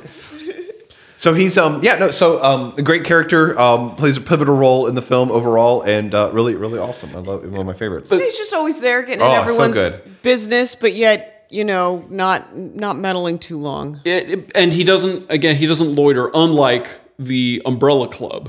Um, yes. Yeah. The they just of, have their spot. They're like the three guys that I, I guess they're just right above, like, because you get a sense that the mayor is mostly homeless, but the, the the umbrella guys may just be have somewhere to sleep at night, but not much more than that. Yeah, mm. I mean, their clothes are nicer at a minimum, um, and they they're just shooting the shit. They're yeah. they're iconic is being overused here, and I apologize for that, but just three guys sitting around yeah. talking about nothing all day long. Mm-hmm. Uh, those three characters are and M L. They, and they all have um, at least one or two of them, you know, probably have just as much of a drinking problem as the mayor does. Yeah, but they're like, sitting they're down. Not exempt. Yeah. Yeah, yeah the problem, the only reason the mayor gets called out for it is because he walks around all the time. Yeah. When he's sitting down, no one cares. Well, that and the hygiene. I mean, you gotta have a little bit of that, yeah.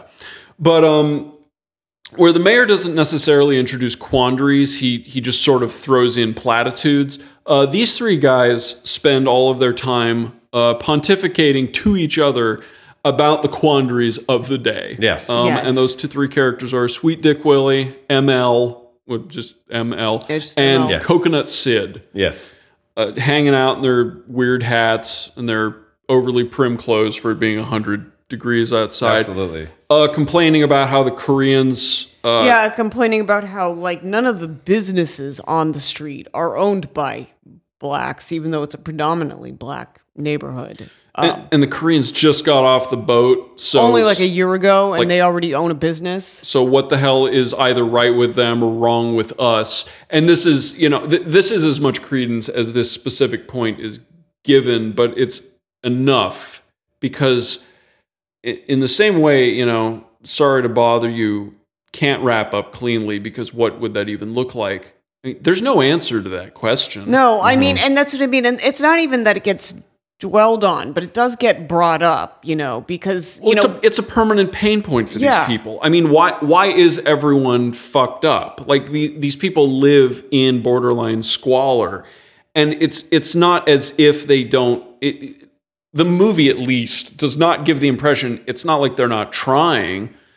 Something has but just something's not something has here. pushed them here. Yeah, absolutely. Well, they did, and they're you know they're back and forth between it too, which is that you know is it is is it my fault? Is it your fault? When someone identifies a problem, it's like what do you know that that, that isn't even going to solve the problem, you know? Like what do yeah. you know? And they the ribbing and the kind of like way that they've adapted their lives um, is is really good. They're one of my favorite parts of the scene. Uh, so. Um, I'll just look it up real quick. Um, Robin Harris plays Sweet Sweet Dick Willie, and um, he's my, my favorite one as well. Frankie Faison plays um, M L, and he has some really great roles after this. He's had a longer career uh, in um, he's had a longer career in acting as well. Uh, he's a great in the in The Wire, of course. Yeah. He plays the police commissioner in The Wire. He's okay. fucking great in that, by the way.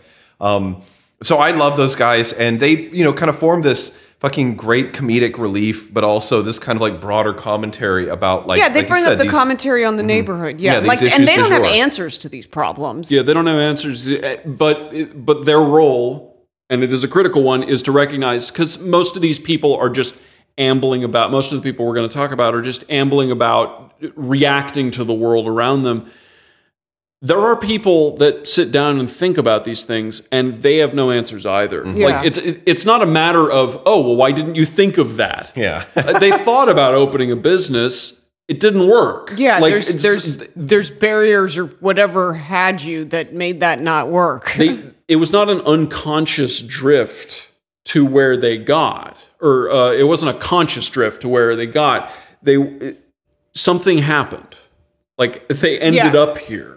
Um, and uh, they're not going to take it, goddammit. Uh, in particular, Buggin' Out's not going to take it, played by uh, Giancarlo Esposito. Yeah, he's, yes. he's by far the most uppity of all of our folk. He is aggressive, man. Yes. He is really fucking aggressive. Well, and in the way that, you know, as we talked about uh, Radio Rahim, he's just, he has an impending presence. Mm-hmm. Buggin' has a lot to say. Yeah.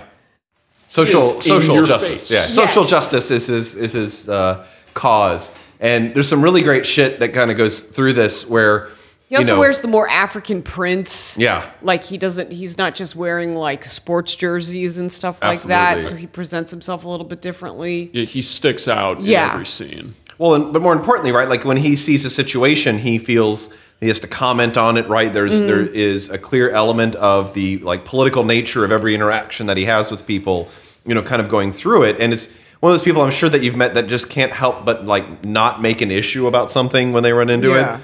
And the issue du jour, literally for him, right, is the fact that when he goes in to get a slice of pizza. By the way, real quick thing about this, the economics behind Sal's famous pizzeria is that a slice of pizza is a dollar fifty, extra cheese is two dollars. two dollars. Like, yeah. I don't know if you caught up on that, but that's fucking yeah. like, like nobody's getting extra fucking cheese. Order another slice if you want extra cheese. Yep. So um, one of the best things, though, is that when he goes in, right, when he goes into Sal's, he gets a pizza, upset about the fact there's not enough cheese on it, um, uh, goes to sit down and enjoy his uh, very slim slice, uh, and, of course, uh, notices that for the first time, apparently, he's noticed uh, that on the wall of fame in Sal's famous pizzeria, Uh, there are no black people on the wall, right? It is all Italian-American. I, just, I could uh, now, because I remember pizza places have that thing with the pictures. Is it always just Italian-American? I guess I've never noticed one way or the other uh, before. That, is that or, a thing? They're that or pictures of New York. Okay, yeah. okay, okay. Um, yeah, and now nine eleven commemorative pictures and plates okay, and shit like okay. that. Same thing. Yeah. Yeah, okay, yeah. So he is upset that there is no brothers on the wall. And then, you know... Uh, Sal is like, this is an Italian place. I'm Italian. I'm the boss. I, I'm the boss. I want pictures of Italian Americans on the fucking wall. I own th- I own the place. And that's the thing. Both both sides have a point. Yeah. But the movie, and this is this is the crucial distinction where this isn't just like neoliberal hogwash. The movie's not both sidesing it. It's not saying it's not saying they both have a point and they need to meet in the middle. It's saying they both have a point and something needs to give yeah. mm-hmm. because this is this is unstable. Like yeah. the, the, whether or not Sal can be in this neighborhood is in question, and it's not it's it's not at all apparent that this can be reconciled in a way that Sal or the community would be okay with. Mm-hmm. There's there's a friction there that needs to actually be, um, or there's a tension there that has to actually be resolved. um, and it may not be done amiably. Mm-hmm. Okay, but yeah, I mean, that's really our point of conflict. So then Buggin' Out is is on this tirade. He's to, on a mission. He's on a mission to boycott Sal's because they do not have any yeah, pictures all of day, black individuals. Yeah, all day on the he's walls. Going to people in the neighborhood asking them to boycott. Yeah. And like everyone, like the, the, the Umbrella Club is like, fuck off, man. Like, you yeah. never did anything bad to me. Like, get the fuck out of here. Uh, the, the the rowdy teenage group of with Martin Lawrence et al. Are fucking not having any of it anyway. They're like, where else are we gonna eat, man? Yeah, really, like, we like, grew up on Sal's. yeah, they are they are a prison to this institution. Yeah, uh, he does get Radio Rahim on his team, though. Uh, yes, much. Yeah, much, and uh, that ends up being to the be- benefit of nobody. Yeah, or to the benefit of the community. Um, they um, they kill Radio Rahim at the end of the film.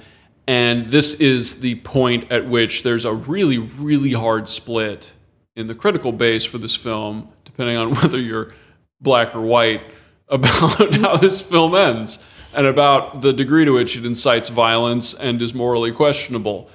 Um, but according to Spike Lee, and I do believe him on this just based on what I know about white people, um, He is always question. He is never actually questioned about whether or not Mook does the right thing by black people. The only people who, who bring up the question of whether or not Mook did the quote unquote right thing, and in this case, it's it's assumed that that is to throw the trash can. Okay, that starts, we're talking about that, that point specifically. Fire. Yeah, yeah. Um, apparently, black people just get that. They understand intuitively okay, okay. why that happens and that that's fine. Um, And if I may, I, I want to throw in, even if I don't necessarily understand on that on that level why it's fine to throw the trash can. Um, the movie ends with two quotes. It ends with a Martin Luther King quote and a Malcolm X quote. Yeah. The, the Martin Luther King quote is a Gandhi-style pacifist quote about how violence both degrades you and degrades the world, and mm-hmm. it's not ever worth entertaining. And the Malcolm X quote is... Is like the tamest Malcolm X quote he could have found? yeah, yeah. I found I found an alternative that they could have used. Um, uh, quote, the goal of Doctor Martin Luther King is to give Negroes a chance to sit in a segregated restaurant beside the same white man who had brutalized them for four hundred years. um, and that's not in the film, but it very much could have been. Yeah. Um, the, The version the version they went with instead, because they wanted to have the picture of Malcolm X and uh, M L K shaking hands, uh, is one where it's like, look, I don't condone violence. I condone self-defense. Mm-hmm. Um, so how do you view um, how do you view vandalism as self-defense? When Sal... Uh, no, let's back up a little bit. Radio Rahim is killed by the cops and is driven away. Yeah. And the... In this climactic scene, it's Sal and the Italian, Sal and Sons, standing in front of the pizzeria, in front of the pizzeria, with the entire community facing them. Mm-hmm. And the community wants blood for this. Yes. Like there yeah. is there, something it's has palpable. to something has to give. Yeah. The mayor is trying to mediate. He's trying to say no, no, no, He's no, no, no. Let's not Gandhi do this. Yeah. Let's let's die gracefully. And Mook does something that I think in a very just obvious way is the right thing. He doesn't throw a punch. He does the M L K thing. He does violence to property. Mm-hmm. Yeah. And the distinction between property and life is the one the white people don't get. Right. When they ask Spike Lee that question. Right. Because there is this sacrosanct nature, again, to the contract in the same way that it yeah. was the libertarian fantasy in the previous film. Um, it, there's this valuation on property that if it doesn't supersede the value of human life, it's weirdly equivalent. Yeah, yeah. Um, and what Mook did was basically save Sal's life by moving him out of the neighborhood. Yeah, absolutely. Um, and that's that's a great ending. Um, considering that, that something weird had to happen, something violent, quote unquote, had to happen, and the least violent thing that could happen is property damage. Yeah, yeah. Absolutely. Like that's that's the most graceful way this could have ended.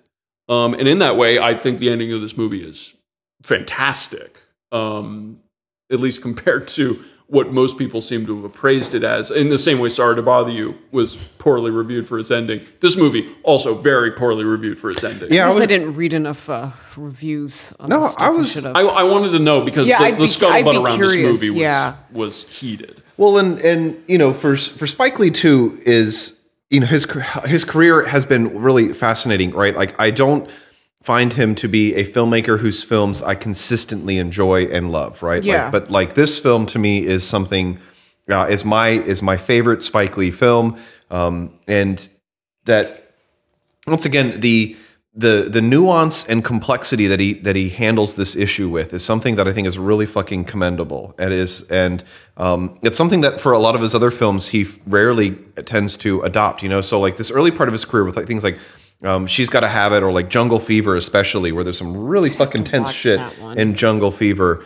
Um, uh, he is approaching the this co- this conflict from a very you know um, ad, uh, for, I think a very admirable perspective.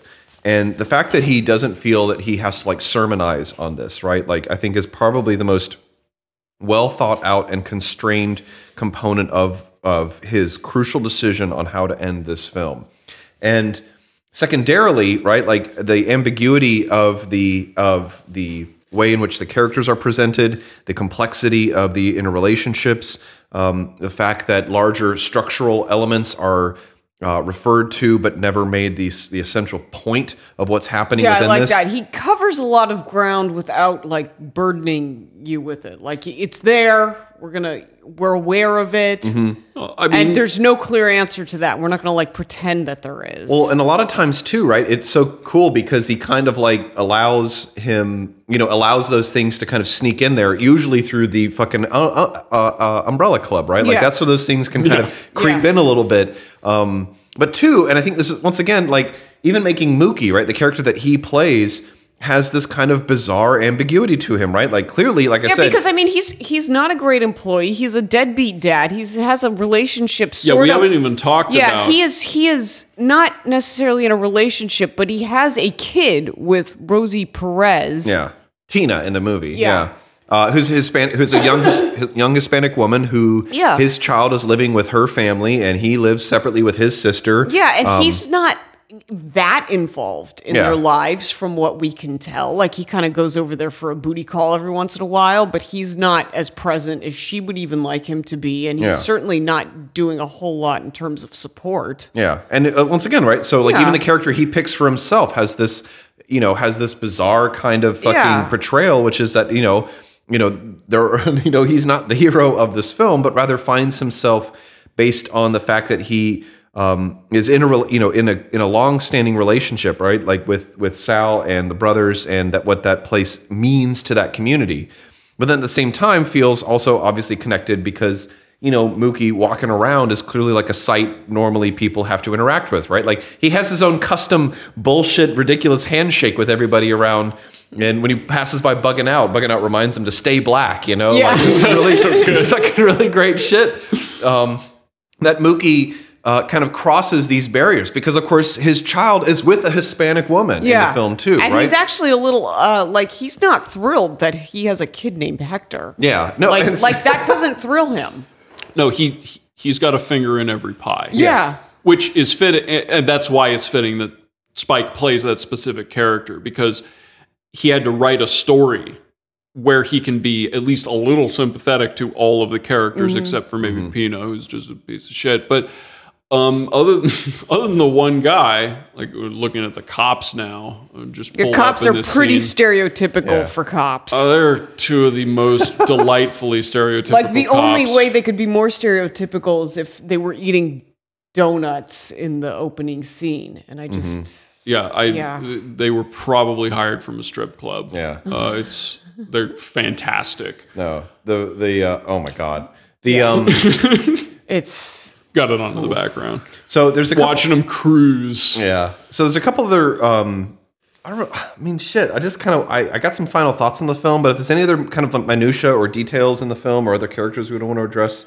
Um, You know, we could definitely do that instead. Um, let's see. I'll just run down the characters we haven't touched yet. Mother Sister, anyone want to say anything about her? I mean, she's like, you know, your local... She's like the local lady that looks up over the block and admonishes the people as she needs to, and she has kind of a, you can tell she's had a bit of a sordid past because she has, she's not fond of Da Mayor because he reminds her of all of the men that were alcoholic and that she's had bad relationships with over the years. Yeah.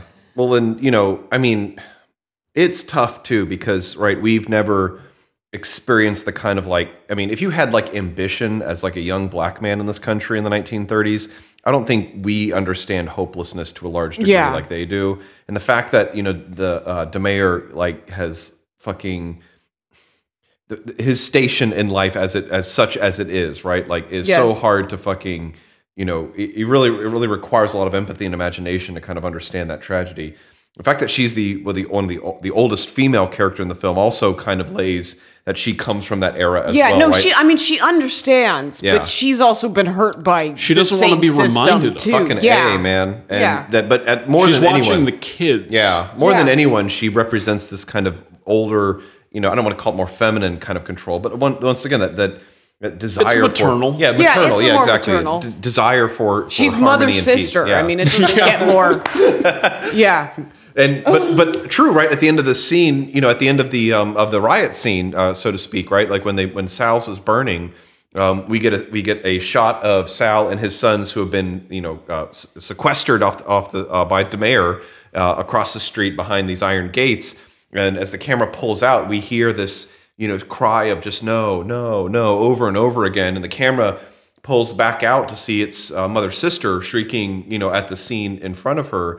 And as Da Mayor comes over to kind of comfort her and move her away, we see Mookie and his sister fucking just like, like, uh, un, un, you know, kind of shocked. I mean, just utterly stunned by what they've kind of seen before them, just sitting on the curb, you know, seeing what is what's what's happened in front of them. It's a really great fucking sequence and moment in the movie as well, and um, it just kind of like pulls itself out of there, right? Like it just kind of like. you know, comes in and, and shows us the kind of like final kind of like emotional import of what all this means. But um, yeah, as we kind of head into it, it's uh, it's quite good. Uh, while they're on screen, the Koreans. Great family, and you know, obviously another point of contention and difficulty in the film as well. Well, it is. It is one of those things. You, you like I because uh, I, I don't I don't know how it works, but it's like how come you know all the Vietnamese people have like nail shops? Like I mean.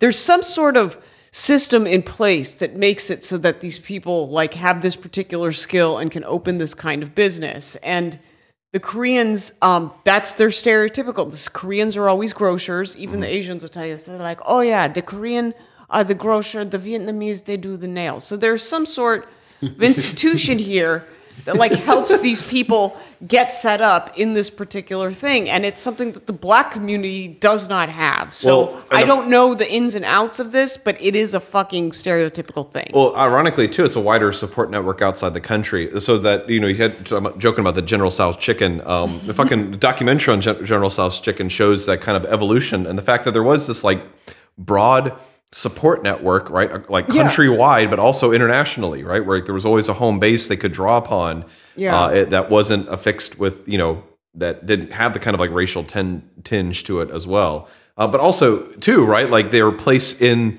the kind of hierarchy of, of, of issues here is clearly laid out, right? As Sal's lies burning across the street when the crowd turns towards the Koreans at the end of that scene, you know, he's there fending it off, and, you know, yeah, what does he say? Yeah, he doesn't want that shit to happen to him. Yeah, what does he say, right? He yeah. says, I black. Yeah. I black, you know, to this group of people that have just done this to another business right across the street. And in the end, they're, yeah. Yeah, they just, they go along with it. And yeah. I, I, I love that scene because this is literally like, it's almost literally, I guess, a pitchfork mob. And the Korean guy's swinging a broom yes. at them, trying to keep them off. And what actually keeps them at bay is this very, very weird question about whether they are actually black or white. Mm-hmm. And they decided they're black enough. Yeah, exactly. I've heard a, I've yeah. heard a Korean uh, they're passing. comedian say that like blacks and Koreans get along because they're both like always angry. Yes. Like so they they have some similarities evidently. Does Absolutely. that... That tra- I guess that tracks in the movie. The Koreans are pretty angry in the oh, movie. Oh, yeah. Like, they're fucking annoyed at everything. Like, like when Rahim tries to buy batteries. twenty D batteries. twenty D batteries. It's quite, yeah. it's quite an interaction. Yeah, it didn't need to be a confrontation, but, but it, it was. was. Yeah. yeah. I mean, I was like, we were trying to kind of joking too. Like, why are they bitching at their best customer? That guy needs twenty D batteries every thirteen hours. Like, what the fuck? Yeah, like they should know. They should know. Like, he comes up, the, the guy needs batteries. Like, yeah. what else is he going to possibly need? Uh, Smiley is a weird little off character who almost wasn't in the film. Yeah. Oh, um, the, the mentally uh, handicapped guy. Well, he has like the nice touch at the end because he's going around oh. selling the Martin Luther King, Malcolm X handshake things. And, you know, he's basically a nuisance because he's just walking around the neighborhood following everybody. But at the end, when the pizza shop gets burned down, he goes and puts the little picture that he carries around of uh, Martin Luther King. And and you're like, oh, that's all they had to fucking do was just put up one of Smiley's fucking pictures. But I get why he didn't fucking do that too, because it's fucking Sal's place. Yeah. uh, look, I got Like, it, it kind of wraps it up in like a sugary, like a fucking Shit. sickly... Uh, I could have done without Smiley in this movie. Yeah, yeah. totally. I don't know what it is. I, I, I don't, and I'm not so upset about it in the end. Yeah, I'm but not I upset fuck- about it, but it was it was a little... Yeah, it, it was a little contrived. It, it feels like Spike Lee lost a bet or owed someone money or something. I don't know, needed a favor somehow. Like, but it just see it's it seemed like a compromise. That's all I'm saying. So yeah. It's a little too cute. Yeah, not my favorite component of the film, but definitely um, there. But the the radio guy, Samuel L. Jackson's oh. radio D J. Uh, what's his uh, Mister Señor Love Daddy? Yeah, he Ooh. keeps us. He on keeps us abreast of, of the weather yeah. and just what's going Love on. F M. Last on your dial, but first, first in your, in your heart. heart. yeah, no, I mean he's he's just good local color. Yeah, you know, oh, man, he but, gives us he gives us a little play by play uh, when it's important. But shit, too, like the, the so one of the things like so we've been rewatching this as we've been kind of going through, and I've seen it about three times and and since we've in about a week, the fucking transitions between scenes in this is really fucking well done, right? Even even scenes that. that don't have the kind of like bridge between them a lot of times or st- the fucking editing. Yeah, because this is more slice done. of life than it is, you know, like a fucking story. I mean, we're just kind of going from person to person mm-hmm. on the street. Yeah. And Samuel L. Jackson with like the longest D J shift in the history of radio. It fucking oversees this whole day. twelve hour right? strong man. Well, fucking, well, I've got to tell you, it is air conditioned in there, which is why I think he only, the only reason he did it. Well, it's, it, it is funny. He does have that specific perspective. He is the only universally chipper force in this entire yeah. neighborhood, and the reason for that is pretty easy to see. He sits in a chair in an air-conditioned room all day and plays tunes. Yeah, like he is he he is the perfect lackadaisical side of this. Yeah, he has, he's, he's insulated. He's got the dream job. Yeah, yeah, and he's literally insulated literally. from everything yeah. that's going on. Yeah, I mean the pizza place doesn't even look like they have A C because man, they are oh, no, they sweating don't. like they, fucking crazy this whole well, time. The other, they, they say the A C guy won't come near the neighborhood without a police escort. Yeah, that's no. like Sal's first line in the movie. The one thing too, though, is that when we take up the radio guy, right? Like when he, because he even goes through as like one of the transitions, right? This like laundry list of fucking music musical artists, and of course, conspicuously left left off of that is Public Enemy, like the only the most prominent fucking, which is the only yeah thing yeah. that's actually played yeah. during and, the whole movie. But once again, right? This kind of like, you know, this this this more. I guess I guess Public Enemy that would have been like the biggest, baddest, most aggressive stuff that you could get up and. To up to that point. Well, it's, it's black. It's black power music, yeah. right? Like, and that's not. He's not including a lot of that music. In, you know, none of that music in the laundry list of, mm-hmm. of music that he puts forward. Of he's the kind got of like, like Teddy Pendergrass, uh, Sam like Cooke, Teddy you know, Pendergrass everything. Yeah, exactly. And, yeah, like the Delphi. Like, you know, he's got a lot of that older Keith Sweat. Mm-hmm. And so it doesn't really fucking pick up on the kind of like aggressive fucking you know modern power movement that's kind of going on here as well, and. You know, the, the Doctor King, Martin, uh, Emma, uh, Doctor King, uh, uh, Malcolm X kind of dichotomy that's kind of played off with each other here, right, is there is like, you know, people have like, either consciously or unconsciously kind of like adopted either sides, right? Yeah. And it's a great framing device within the film too, because then you can kind of see, you know, as the story develops and as the fucking tension builds within the film, and we're in a great tension building moment here right now where like characters... looking straight into the camera, go on these like racial epithet diatribes, yeah. you know, just fucking into the screen. Well, because everyone has their own racism towards someone. Yeah, and of course know. It's broken up by the by Love Daddy, right? Like everybody could chill the time yeah, out, time chill out, time out. The Let's fuck stop out. fucking hating on everyone. And so I am, you know, he is great for one thing, because it is Samuel L. Jackson, like young, young-ish Samuel L. Jackson. He's still like fifty in this movie, it looks like. Probably. Yeah.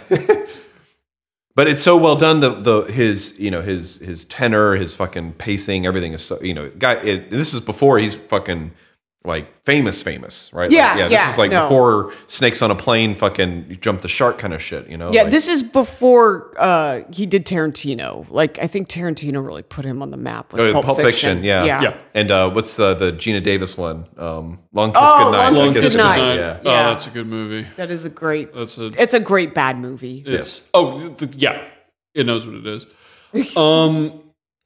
I think we're good to go into final thoughts. I don't see any other characters so here. I fucking like... Okay, so the initial ending, right? The the, the fucking climax of the film is the riot scene or the, the burning of Sal's. Yeah. And fucking... All right, so the denouement at the end of this is a new day, right? And fucking Mookie gets up and he goes to Sal's place. Um, and I fucking love this. I love. I fucking love this scene. Get paid. Uh, yeah, yeah. He's fucking, still. He's still gonna get my get fucking paid. paycheck. Yeah, because yeah, he didn't even get paid. Even though he did incite the riot, that in turn caused and Sal's restaurant to burn down. To burn, but fuck, fuck you, pay me, right? Like, yeah, you owe like me I money. worked.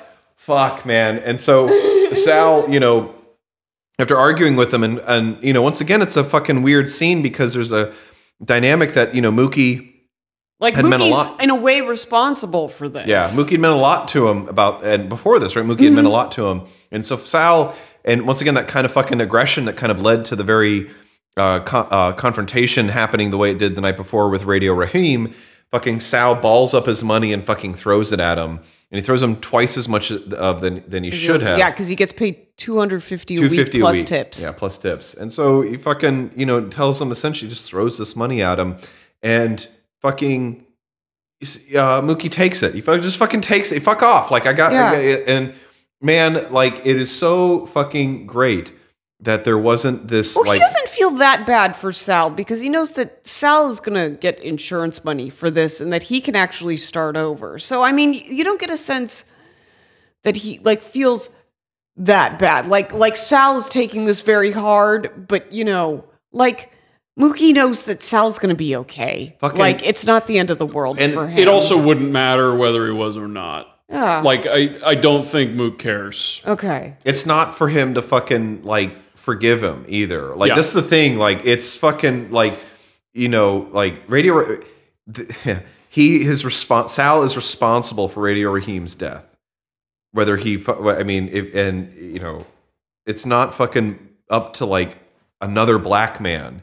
to fucking, like, pat him on the back and say, it'll be a... Like, fuck off. Like, what is it? Like, why do we gotta expect... Why do we have to expect an, a black person to fucking take on that role? Fuck it. Like, you owe me money. Fucking yeah. pay me my money and fuck the fuck off. It's so great. Like, it's so it's so well done.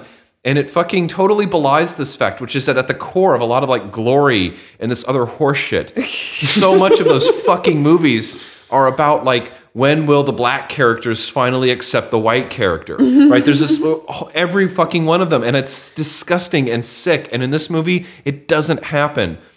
Because, like, the whole nonsense that people get into when they discuss these types of issues about, you know, having to say, like, you know, because if Sal was in an argument with someone about race relations, Sal would fucking use Mookie to say, like, well, I have a black friend. Yeah, I you hire know, a like, black person. Yeah, like, like and you know, that, I've... I'm, I'm doing my part for affirmative fucking action. That's such shit. It is such shit. And the fucking, just the, the, the, the hypocrisy of Sal's, of Sal comes out in the, in, in Radio Rahim, Radio Rahim. And the fact that he fucking holds him in contempt, that he has to pay him, that he fucking, that he's, that he's incensed that he be asked to pay him the, to pay the money he owes him. Like, like there would be some, s- that Mookie would, that he would expect Mookie to come to him like a fucking, like a child that has done wrong and ask for forgiveness before it happens. It's, it's, oh, like it is so, tonally, it is so well executed by Spike Lee in this film. I, I, I love it. Oh, I love speaking it. of tones, yeah, that's the other thing. Like just the whole, the whole vibe around this thing is just great. Like I said, it is very much a period piece at this point, but it just has, it has this great, just, just vibe. The fact that it all takes place on one block contributes tremendously to its aesthetic, because they all they had to do was paint up this one stretch of road and then populate it. And it spends the and entire the nineties, movie. And the, well, the late eighties, early nineties too was a colorful time. Like yeah. you know, yeah, you it could had a lot of pop. He's yeah. wearing salmon shorts with an L A Dodgers jersey on top, with like, like with like two tone socks. Like he very well may have two pairs of socks on right now. Yeah, no, it, it the look. I, the word cohesive comes to mind, but it's not really the right one. It it's lived in. Like yeah. these people all actually live here. And you spend, and again, because the movie doesn't spend time traversing territory, you get to have the lived-in feel with them. And like, like I could draw, having watched this movie three times now, I could probably draw a map of this street, mm-hmm. and I could probably populate all the houses. Yeah. Like I know where everybody is, and that's really cool. That's like that's very good for grounding the movie. Yeah. Um, Which is something most movies don't bother to do. No, the cohesiveness of everything, I think, fits really well together. I think this is such a a well thought out film, right? Like it's not like oh, it's not executed to a fare thee well. It doesn't feel constrained. Instead, it, it feels livable, right? It feels breathable. Um, it feels it, it it's malleable in the sense that the that the way the characters are portrayed, the language they use, their interactions with each other. All of it's leading towards something, but not fucking deterministically, right? There's nothing that happens in this film that needs to happen for the plot, right? Yeah. And that's what's fucking so freeing about like kind of the, the naturalism that Spike Lee kind of approaches within this. It's also, I think, too, and uh, several other of my favorite movies of his, it's also prevalent as well. Like his movies... to have a kind of like lived in feel, you know, like old clothing or something that just yeah, it's I'd have to go back and because it's so been it some time not since every I've movie seen, he does yeah. is like this, but there when he it, when when he st- hits his no, stride we, like this yeah, in, filmmaking, he, he in his has, filmmaking he does have this is definitely one of the high points absolutely um, but yeah I mean he does sometimes he it, sometimes everything fucking comes together absolutely. It doesn't always come together, but sometimes it does, and this is definitely one of those cases. So I'm excited to kind of move on from this as well, right? Like, where do we go from here? Because we've seen some good movies so far, and you know, one by a, a young black uh, black filmmaker today that was, you know, both had racial elements to it, but kind of su- not subordinated them, but they were just part of a wider critique that he was yeah. kind of trying to make. This film most expressly is and has reference is uh, yeah, I think racial tensions by, by far the more core. racial yeah. film uh, at its core, yeah.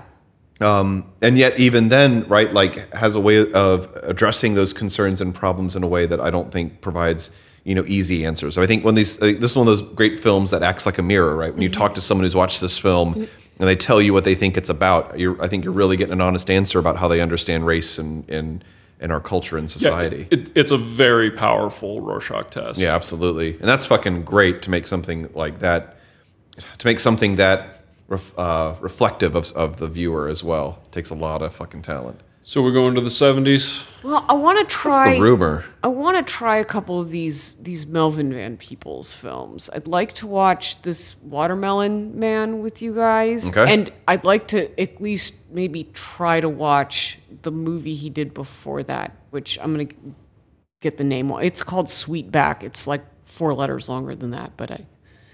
um. We can give it's, it a shot. Yeah, it's gonna be. It's gonna be. Uh, the Sweetback movie is gonna be fairly loose in its storytelling, and I've never seen the whole thing before, so it'll be new. This Watermelon is gonna be a little bit more direct in how it handles its racial issues, um, you know, but like done in, in a bit of more campy way, because it's a very early uh, example of a black director trying to tackle some of these race issues yeah. in film. So when, then too, like where do we go from here as well? So um, I've been, I found this one director, and I didn't, I had not uh, seen anything by him before, um, but he was prevalent during the silent era in the nineteen twenties. His name's Oscar Michaud, and if we wanted to uh, go back even further, we could see uh, who is lauded today as America's first black filmmaker. Oh, nice. As well. Okay, so, so I'm yeah. unfamiliar with this. Yeah, so it's just like I was unfamiliar with this uh, this Watermelon Man until like. Uh, was doing a little bit of research, and okay. it's It's a wacky, it's a wacky little film. No, I know, but I'm excited to kind of like, yeah. as, as we've like started, you know, we're like going backwards in, yeah. in black cinema history now. And so we're, uh, but we're heading to the seventies. We're heading to blaxploitation films as they're known. Well, this is, this will be, this will actually be the birth of blaxploitation. Interesting. Because, uh, so this is the sh- genre that gives us yeah, like, he's um, credited for like basically inventing the genre. So this is the genre that gives us things like later on in the seventies, like Shaft, um, yeah. Coffee, Um, Cleopatra Jones. Cleopatra Jones. Um, what's the Dolomites? Yeah. And um, there's a couple other good ones in there as well. The Last Dragon. Blackula even as Bla- well. Yeah. so, um, which, you know, we've watched a lot of these early on as well. Yeah, we've actually well. covered some yeah. of this because when we covered Pam Grier, we did kind yeah. of cross over into this yeah. this area. So so this will be like kind of the, the founding I mean, but this will this will deal a little bit more with race relations than like the campier... Uh, you know, like action movies that came out of that, like Shaft and stuff. Mm-hmm. Like this will be, this will be like a little bit more ambiguous in how it's dealing with stuff, and and maybe, um, yeah, it'll be a little bit more like front and center, where it's like, you know, the Shaft and the uh, even like the Superfly. It's it's it's not it's not dealing with the the race relations as like directly as something like Do the Right Thing. Thing is, you know, it's it has its own storyline. It just happens to have black people in it. Well, and I think too, what's interesting is that it is not essentially commercialized, right? Like, yeah. you know, I think, you know, like, yeah, both the, the films we watched for this program, right? Like, I wouldn't call them like movies that, you know, like show me the trailer, you know, like yeah, show me well, the show me the poster. Do the Right Thing and, is definitely considered an independent film. Sorry to Bother You. I'm just I'm not sure how that was like marketed. Was that kind it of It wasn't. Was, I hadn't fucking heard about it until it was yeah. a, no, been, it's, it's box office returns weren't high to begin okay. with. So how the fuck do you what's the trailer look like for that movie? Yeah. So but then like so as we go back to like these early Mar- Mario Van Peebles, it's kind of like once again the same way that like I think maybe, you know, Sorry to Bother You has like an, uh, we're seeing another rush or another kind of like another start of um. Well, because the other cinema. One that we didn't do that came out in the last couple of years would be like Get Out, which also has kind of like that weird pinpoint turn that you then have to resolve. Yeah. Right out of the end of it. I mean, it handles it a little bit differently, but it had kind of like a similar type of structure. Oh, yeah. I and, think. Uh, Jordan Peele's got another one coming out too soon as well, which I will be seeing in the theater okay, again. Okay. Um. Uh, as well. Oh, we could make. Peel a double feature when that happens. I would love to do that actually, okay. and sing in the theater with a with um with a with an audience would be yeah, you want well. An audience? Yeah, it'd be good. All right, let's wrap this thing up. We're done. Yeah, we've been talking for a while. Nicole, Ryan, thanks for being part of the Machination Log. Thank you. Good morning, everyone.